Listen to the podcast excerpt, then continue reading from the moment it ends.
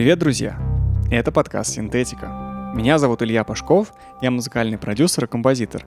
Сегодня мы продолжаем наш разговор про самый легендарный синтезатор, геймченджер среди всех остальных синтезаторов — Мук. А со мной, как всегда, мой сведущий Сережа. Привет.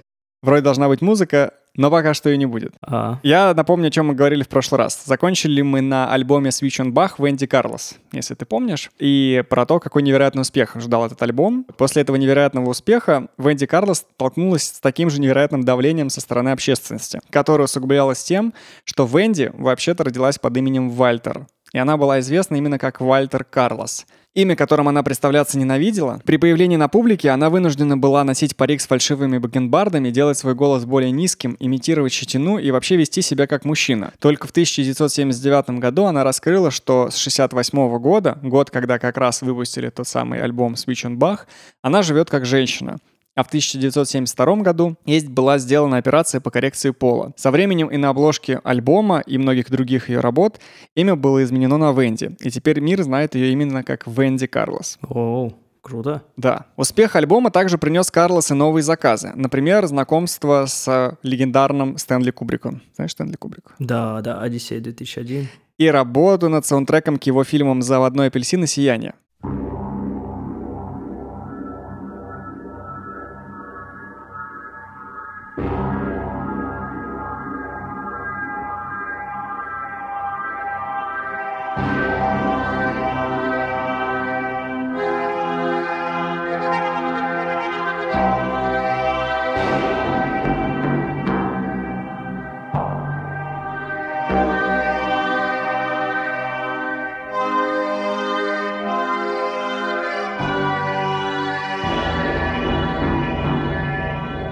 Это была заглавная композиция к фильму «Заводной апельсин», переработанная Карлос, оригинальная музыка Генри Персела «Music for Funeral of Queen Mary».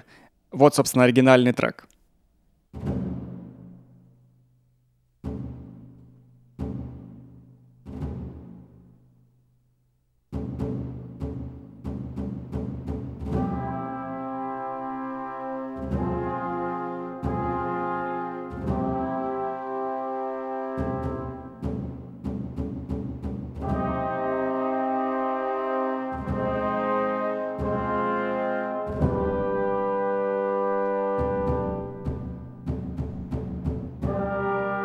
Так как по сюжету главный герой романа «Заводной апельсин», но впоследствии фильма «Заводной апельсин» слушает постоянно Бетховена, несмотря на все те ужасные вещи, которые он совершает.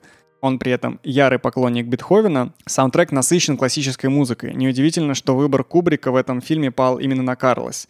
То есть у нас вроде как есть что-то новое и современное, в то же время классическая музыка в абсолютно новом и неожиданном звучании. Но второй вариант, я прям даже, он более блекло звучит в сравнении с синтами. Вот это ты сейчас обидел оркестрантов. Ну, э, это обывательское такое мнение. Ну, оно как минимум звучит вполне себе ординарно, это точно. Вариант Карлос, он гораздо более интересный и необычный. Также Карлос писала музыку к фильму «Трон» 1982 года, и вообще ее влияние на электронную музыку некоторые считают недооцененным. Но это выходит уже за рамки нашего разговора про синтезатор МУК. В прошлый раз мы говорили о том, что в конце 60-х уже были созданы все основные секции и модули этого синтезатора.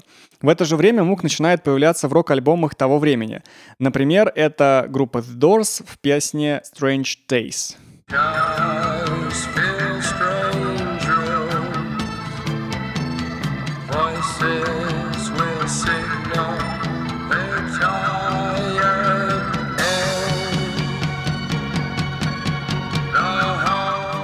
На тот момент клавишники в рок-группах существовали, им нужно было на чем-то играть. Они играли чаще всего на электроорганах, это такие электромеханические инструменты. Самый, наверное, известный из них это Hammond орган. Возможно, когда-нибудь и про него мы тоже отдельно поговорим. Родос тоже достоин отдельного разговора. А иногда прям впрямую использовали пианино. Здесь как раз тоже звучат органы, помимо прочего. Но у меня к тебе вопрос. Как ты думаешь, где здесь мук? Не вот этот звук пиу-пиу-пиу-пиу-пиу. Пиу-пиу-пиу, который такой подзинкивание, да? Да-да, он иногда прям в голос еще попадает. поющего. Вот про голос, вот это ты уже немножко теплее и ближе подобрался, потому что использование муга здесь было достаточно необычным. Его даже не сразу поймешь, где здесь, собственно говоря, муг. Я прочитаю цитату инженера группы The Doors, Брюса Ботника, который рассказывал, что они, собственно говоря, сделали. Мы взяли трек Джима с вокалом, скормили его мугу, и вот то, каким образом звучал голос, этот голос пропускался через муг, и потом на муге игралось кнопками. Ну, в смысле, не кнопками, на клавиатуре игралось. И они наложили сверху еще дилей. И если прислушаться к вокалу, сейчас я поставлю еще раз кусочек, слышно, что на фоне вокала есть такое вау-вау-вау-вау. Да-да-да. Но это не голос. Да. То есть мы слышим не голос, который, на который наложили эффект дилей, задержку, а мы слышим голос, дилей которого что-то другое. И вот это что-то другое, это и есть мук.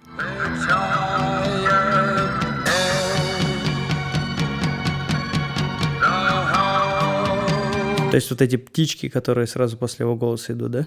Ну, такие няу-няу-няу-няу. Вот, кстати говоря, на самом деле читал еще одно интервью, по-моему, может быть, самого Джима Моррисона. Джим Моррисон, вокалист и он же играл на Муге, и он говорил, что самая сложность на тот момент была в том, что звуки, которые издавал Муг, они не были никак каталогизированы, то есть никто не придумал им название, и непонятно было, типа, я хочу вот такой звук, какой? То есть можно сказать, знаешь, там, я хочу звук скрипки, я хочу звук, там, не знаю, гитары. А когда ты хочешь какой-то получить звук на Муге, в целом мы послушали уже достаточно много музыки с использованием этого синтезатора и понимаем, что он может звучать очень по-разному. И музыкантам приходилось постоянно как-то описывать звук, который они хотят услышать. А вот этот кристальный чистый звук, мне понравился звук разбитого стекла, падающего из пустоты в трек. Там было в creation, в творение. Достаточно красиво, на мой взгляд, и поэтично. Я, я так описываю, когда мне нужно картинку какую-то получить. Очевидно, что это описание про какой-то другой звук, не тот, который в итоге пошел в трек Strange Days, но, тем не менее, очень наглядное и понятное, что же, собственно говоря, хотел Джим Моррисон, когда описывал такой звук. Beatles использовали мук во время записи альбома Abbey Road, например, в треке Here Comes the Sun.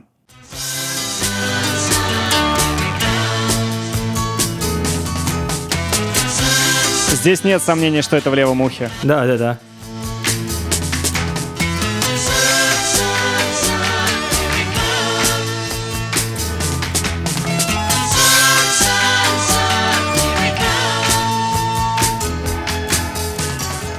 После этого Moog вообще стал неотъемлемой частью многих коллективов, играющих прогрессив рок. А вообще вот, когда я начал готовиться к этому подкасту, у меня все время, знаешь, была такая, ну не то, что не сбывшаяся мечта, я все время хотел немножко как-то углубиться в прогрессив рок. Наконец-то, благодаря тому, что мне пришлось готовиться к этому подкасту, я смог послушать немножко побольше музыки. В частности, например, группа Yes. Слышал про такую? Нет, но мне интересно еще, чем отличается прогрессив рок от рока. Я не прям чтобы суперспециалист, но прогрессив рок — это что-то более Прогрессивный. что-то более прогрессивное, что-то более интеллектуальное. То есть там музыканты не следовали, знаешь, шаблону припев, куплет, припев. Они мыслили себя вполне себе композиторами и могли мыслить крупной формой, то есть как там композиторы 19 например, века могли писать сонаты и так далее, и симфонии. Вот музыканты прог-рока могли тоже на свое творчество смотреть с такой точки зрения. И там, на самом деле, очень сильна была и школа как бы академической музыки, то есть они находились под влиянием, не знаю, Прокофьева, того же там, не знаю, какого-нибудь Бартока, например, вот мы сегодня будем говорить еще про группу Эмерсон, Лейк и Палмер, там они прям делали переработки классических произведений. И, и, конечно же, джаз тоже не обходил их стороной. То есть это было что-то более, ну давай попроще скажем, что-то более интеллектуальное, что-то более экспериментальное, что-то менее... а, Попсовое. да, что-то менее попсовое, но при этом не менее популярное, потому что, ну, например, группа Pink Floyd, это тоже вполне себе прогрессив рок, но Pink Floyd знают все. Итак, давайте послушаем песню группы Yes Starship Trooper.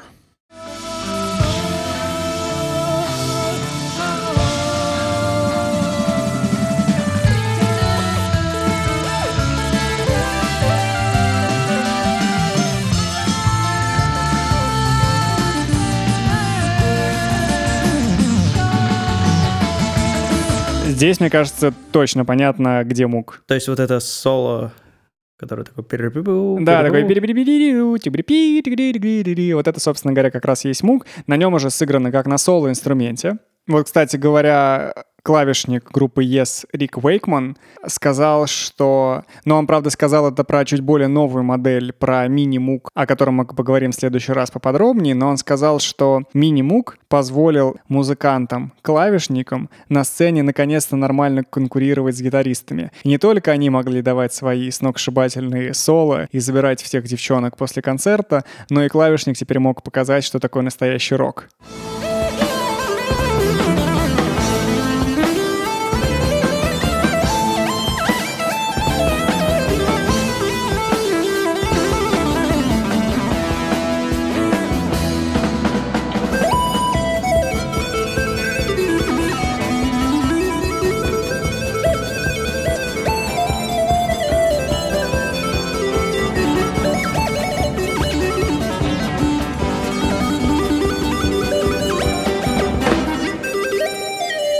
Вот этот кусок похож на опенинг дальнобойщиков. Ну, это, кстати, так звучит «Волна квадрат». И я думаю, что, может быть, ты прав и в треке к дальнобойщикам, который это та та та да та там, да? Не-не-не, это солдаты. А, так значит, ты про солдат. Там тоже Не, такой Там, уа-па-па. там тоже такой, но давай еще раз, может быть, что А Там мук, кстати, возможно, да?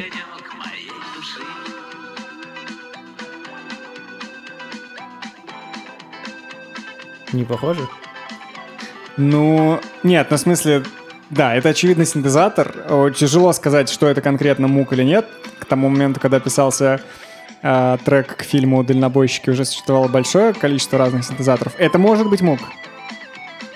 Вот, вот это. Да, да, да, нет, ты абсолютно прав. A few moments later.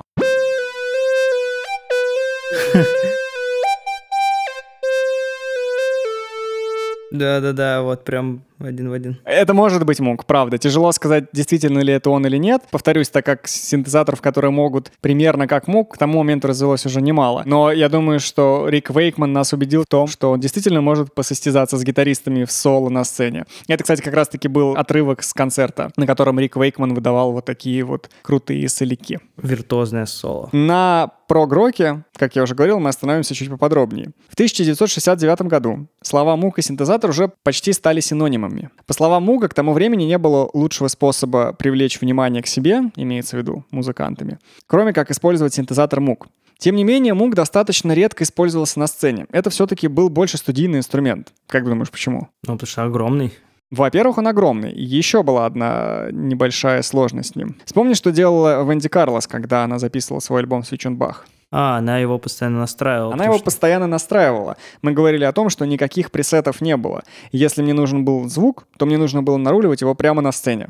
В том же 1969 году Музей современного искусства Нью-Йорка, кстати, МОМА, знакомая нам аббревиатура Сережи, пригласил Муга выступить в саду их музея на фестивале Jazz in the Garden. Для этого было собрано 4 Муга и специально разработан специальный модуль, с помощью которого можно было запоминать и хранить готовые пресеты, столь необходимая функция для концертной работы. После концерта девать инструменты было особо некуда, и один из них в итоге достался Киту Эмерсону. Про него сегодня мы будем говорить достаточно много. Клавишнику сначала группы The Nice, а затем одного из самых влиятельных прогрок коллективов, в принципе, группы ELP, Эмерсон, Лейк и Палмер. Кит Эмерсон, Британский клавишник, тогда еще группы The Nice, в 1968 году услышал запись альбома Switchenbach и срочно связался со своим знакомым, другим клавишником, который заплатил 4000 фунтов стерлингов, чтобы привезти мук из Америки. И уже в 1970 году, почему уже два года целых прошло, выступил в Royal Festival Hall с симфоническим оркестром и группой The Nice, где помимо двух органов поставил еще огромный мук и исполнил композицию Рихарда Штрауса «Так говорил Заратустра» музыку, известную многим по фильму того же самого Кубрика, который ты сегодня упоминал, «Одиссея 2001». А у- пресет у него уже тогда был, да? То есть... Да, то есть как бы к этому мы идем.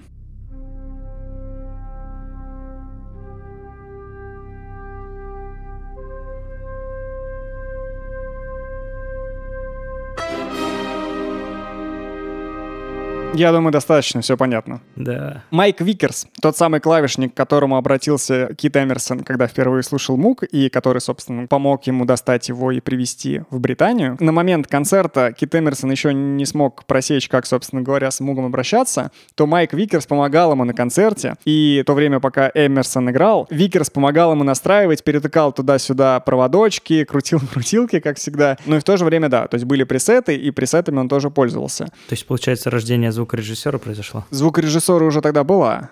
Звукорежиссер... Звукоинженера. Ну как? На данный момент как бы нет такого человека, который бы тебе настраивал синтезатор на студии. То есть как бы есть человек, который отвечает за звук, это, да, действительно так. И это звукорежиссер или саунд-инженер. В случае синтезатора ты сам себе наруливаешь. Собственно говоря, через некоторое время Кит Эмерсон научился сам управляться с Мугом, и ему уже не требовался отдельный человек, который бы ему чем-то помогал. К сожалению, к большому сожалению, Оригинальной записи того концерта в Royal Festival Hall как раз найти не удалось. Зато, несмотря на то, что к тому моменту группа The Nice уже распадалась, появлялась новая группа Emerson, Lake and Palmer, которую называют первой супергруппой. Как думаешь, почему супергруппой? Их было много? Их было Emerson, Lake and Palmer. Я, кстати, не уверен, что я бы сходу ответил на этот вопрос. Что они стали суперзвездами? Да, но они стали суперзвездами до того, как собрались в группу. То есть на тот момент, когда они собрались в единый коллектив, это трио, получается, было, да? Эмерсон — это, собственно, Кит Эмерсон, про которого у нас идет разговор. Лейк — это вокалист, гитарист и басист, он там много на чем играл. И Палмер — это барабанщик. Они до того, как собрались в группу, уже были суперпопулярными, суперпрофессиональными, известными, востребованными, крутыми музыкантами. А потом они собрались в группу. То есть представь, какой это был, какая это была мощь. И да, кстати, интересная штука. Я думаю, тебе приходилось слышать про гитариста Джимми Хендрикса. Да, да, да. Вот. Эмерсон и Лейк обратились к барабанщику Джима Хендрикса с предложением поиграть с ними. Он в итоге отказался, и пришел Палмер. А Хендрикс узнал о том, что они собирают группу, и изначально планировался группа Хендрикс, Эмерсон, Лейк и Палмер. Но Хендрикс, к сожалению, не дожил, то есть он достаточно быстро после этого умер. По-моему, они успели встретиться немножко порепетировать, но ни в какой записи альбома он уже участия не принимал. А что могло бы быть, если бы Хендрикс смог бы помузицировать и пописать композиции вместе с этими ребятами? Вообще в книге Analog Days изобретение и влияние синтезатора Moog говорится, что то, что сделал Кит Эмерсон для мира синтезаторов, сравнимо с тем, что сделал Джимми Хендрикс для мира гитары. Я думаю, если нас слушают какие-нибудь гитаристы, то они понимают, какого масштаба в мире гитаристов был Джимми Хендрикс. Вот такого же масштаба в мире клавишников был, ну и, наверное, остается, несмотря на то, что он уже скончался, Кит Эмерсон. Поэтому, если бы эти четверо могли бы поиграть вместе, это была бы супер-пупер группа, наверное, даже так. Работая и концертируя с Эмерсон, Лейк и Палмер, Кит Эмерсон вывел Мук на новый уровень, потому как теперь появился эталон того, каким должен быть Мук на сцене. Эмерсон был не первым, кто вынес Мук на сцену. До него давали концерты и Дойч, который с э, Робертом начинал разрабатывать, и Карлос после успеха своего альбома Switch on Bach выступила с оркестром. Но так как это делал Эмерсон, не делал никто. Представь себе Эмерсона, который сидит на сцене, у него справа и слева стоят органы в рояле, на рояле, то есть я прям видел на концерте у него стоит рояль, сверху клавиатура, сверху еще третья клавиатура. Это с одной стороны справа, слева стоит орган, на нем еще там несколько клавиатур, а перед ним огромная стена с проводами, крутилками, гнездами для проводов. И это мук нависает над ним, как космический корабль. И он, как пилот этого космического корабля, управляет всем этим безумием. А остались записи? Записи остались. Мы сейчас послушаем, наверное, одно из самых известных и так надоело использовать слово легендарных, но оно правда легендарное. Соло Кита Эмерсона из песни Lucky Man, которую они записали с Лейком и Палмером.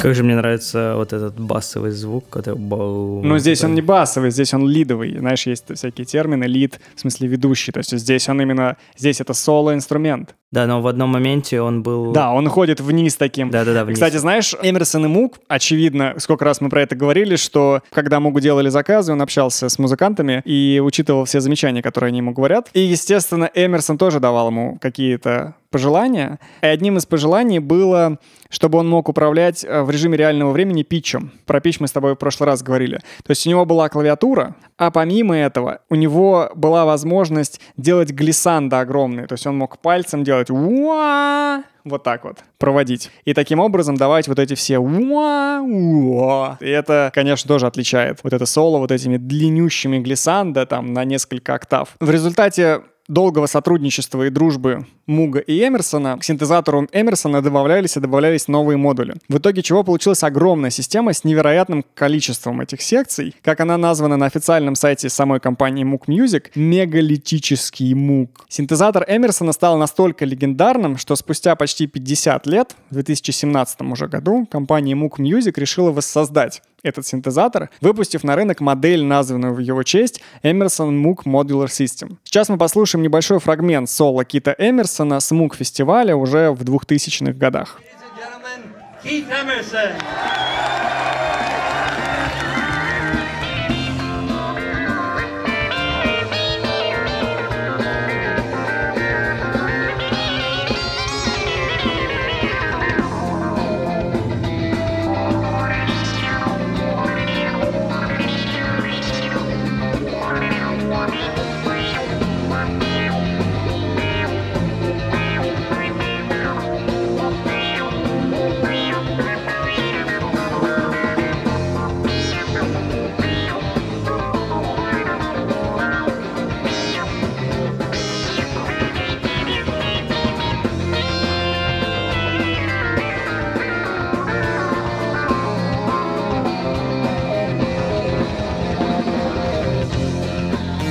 Есть это вот на этом шкафу сделано, да? Да, угадай, кстати, кто его представляет в самом начале. У меня нет представления вообще. Самый простой вариант. Мук. Да, его представляет Роберт Мук. Выходит на сцену, говорит, сейчас для вас сыграет Кит Эмерсон. Под видео официального канала компании Мук, на котором рассказывается как раз-таки про синтезатор Кита Эмерсона, самый популярный комментарий был следующий. Примерно следующего содержания. Кит Эмерсон, это, конечно, здорово и хорошо, но как вы могли ни слова не упомянуть про Tangerine Dream?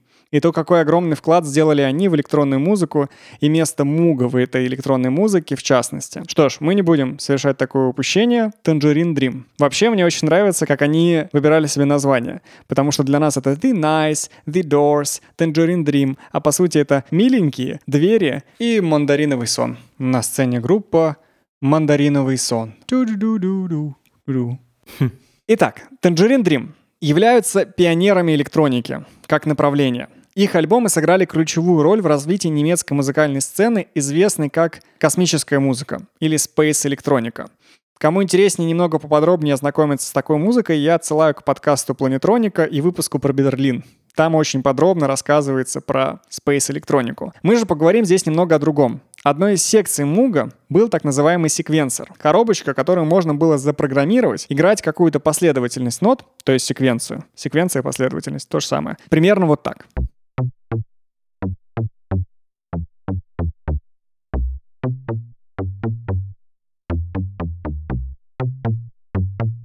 Теперь ускоряю.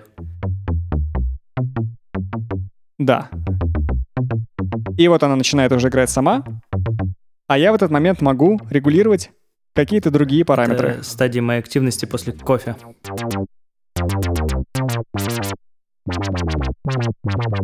То есть это достаточно такой интересный инструмент, особенно для live -перформансов, в который ты, в общем, можешь сохранять те же самые ноты. Помнишь, мы в каком-то из выпусков говорили, что музыка далеко не только в нотах. И можем существенным образом менять на атаку, релиз, а, затухание, то бишь на тембр и так далее, так далее, при том, что ноты у нас играются сами собой, а мы в этот момент настраиваем синтезатор. Мне нравятся вот эти звуки из космической жабы. Вап-вап-вап. Tangerine Dream были одними из тех, кто показал миру, как надо работать с секвенсорами. Самым показательным является их альбом Phaedra, выпущенный в 1974 году. 17-минутный заглавный трек в этом альбоме опирается на секвенцию, сыгранную на муге. По словам самих музыкантов, муг на тот момент все еще не был надежным инструментом и был очень чувствительным к температурным изменениям. В результате работы он нагревался, и у него полз строй. Поэтому настройка инструмента была очень изматывающей. Вот как описывает Эдгар Фризе, лидер группы, одну из их сессий звукозаписи. На заглавном треке Крис другой музыкант коллектива, нажал кнопку, чтобы запустить бурлящий бас. К сожалению, секвенсор не сработал так, как должен был. Через несколько секунд, как вы можете услышать на альбоме, последовательность начинается, но не стройно и неправильно. Затем Крис начинает настраивать басовую последовательность, пока она проигрывалась. Чего он не знал, так это того, что я сказал инженеру нажимать кнопку записи всякий раз, когда можно услышать музыку или некоторые звуки. То есть на самое начало альбома, на самый заглавный трек попала банально настройка синтезатора. Сейчас мы это послушаем. Это звучит интересно.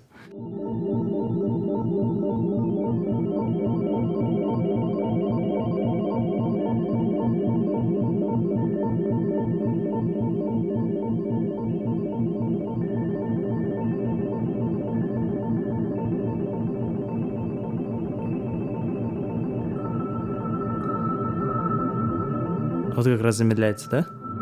Да. Понятно, здесь есть другие звучки, то есть тут наслоение такой атмосферы.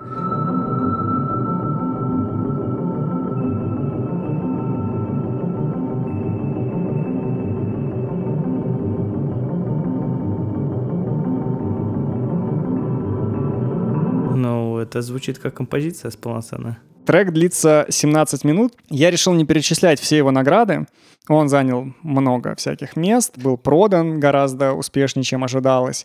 Что мне больше всего понравилось, что альбом Фидра был включен в список «1001 альбом», который нужно услышать, прежде чем умереть. Я даже не знал, что есть такой список. Мне тоже теперь интересно. И теперь интересно просто открыть этот список и поставить галочки, вот, когда можно уже наконец-таки будет умирать. Ну, нет, я бы скорее, когда уже можно себя назвать человека, который послушал тысяча и один альбом. И может спокойно умирать. Нет. Нет, не может спокойно умирать. И написать тысяча второй альбом для этого списка. Еще, еще, еще одна тысяча. Как я и говорил в прошлый раз, разговор про МУК может быть вечным, потому что перечислять невероятных музыкантов и коллективов, пионеров, инноваторов, которые делали с МУГом всякое, очень разное всякое, можно очень долго. И все они были связаны друг с другом, обменивались опытом и наработками. Один только 1969 год, через пять лет после, кстати говоря, первой презентации МУГа, который сегодня часто упоминался, 69 год. Появление Эмерсон, Лейк и Палмер. Примерно в то же самое время появились Крафтверк.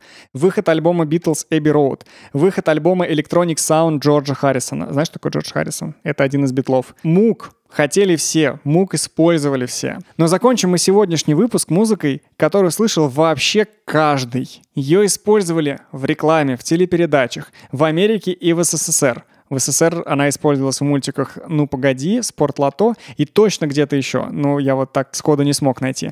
В фильмах и видеоиграх количество каверов на этот трек просто запредельное. Ее даже исполнил несуществующий артист.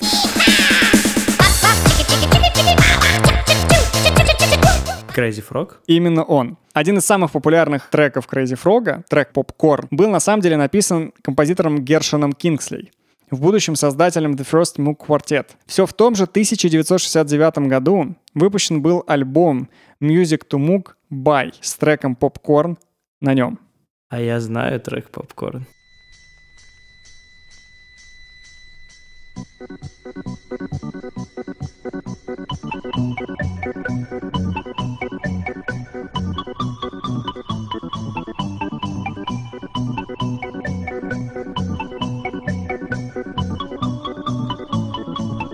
Самое, знаешь, что интересное? Что в интервью сам Гершон Кингсли рассказывает, кто познакомил его с Мугом и кто ему про него рассказал. Тот самый композитор Эрик Сидей, который написал музыку для CBS и получил по 5000 долларов за секунду этой рекламы. Он первым познакомил его с Мугом. И, естественно, Гершон Кингсли тоже подружился с самим Робертом Мугом и был одним из того множества людей, которые помогали ему в разработке инструмента. Блин, ну трек Попкорн, он до сих пор, мне кажется, прям... Знаешь, кстати, там есть один момент, который не тема, а немножко другой отрывочек, и у меня есть какое-то ощущение, что я вот слышал его где-то в каком-то совсем другом контексте без темы. Я сейчас тебе его поставлю, найду. Вот, может быть, ты сможешь мне помочь вспомнить, где я его слышал, а может быть, слушатели наши мне напишут и расскажут, где я слышал конкретно вот этот отрывок.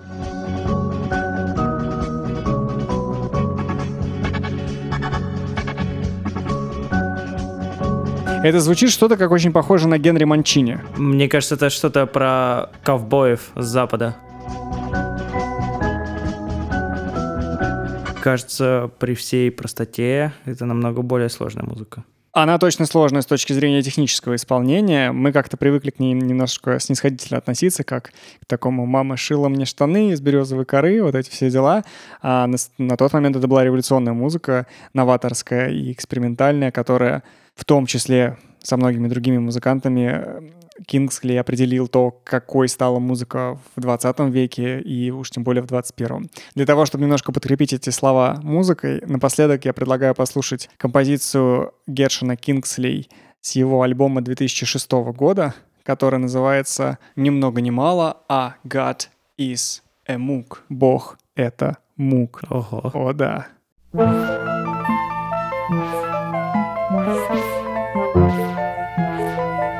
als der Rebbe Elimele ist geworden, sehr freilich, ist geworden, sehr freilich Elimele, hat er euch getan dem Kittel und hat angetan das Hittel und geschickt noch die Fiedler, die zwei. Als die haben Это Такое ощущение, что это происходит в оперном каком-то зале. Да, честно, ну это не оперный зал, но голос вполне себе оперный. Да, я решил немножечко, чтобы было поменьше эпичности, поставить такую вот композицию. А на сегодня мы с вами прощаемся, и я обещаю, мы закончим разговор о синтезаторе MOOC в следующем выпуске. Следующий выпуск, третий выпуск, будет последний выпуск про синтезатор MOOC, в котором, в конце концов, мы расскажем, чем он стал в настоящее время. Спасибо тебе, Сережа. Спасибо вам, что послушали подкаст. Всем пока. Пока.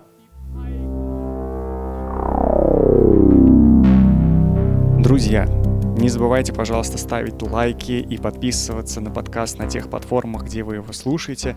А также помните, пожалуйста, о том, что у нас есть телеграм-канал. Подписывайтесь на него. Вы можете найти его в телеграме по названию Синтетика или через собака, синт, нижнее подчеркивание, подкаст. До новых выпусков. Пока-пока.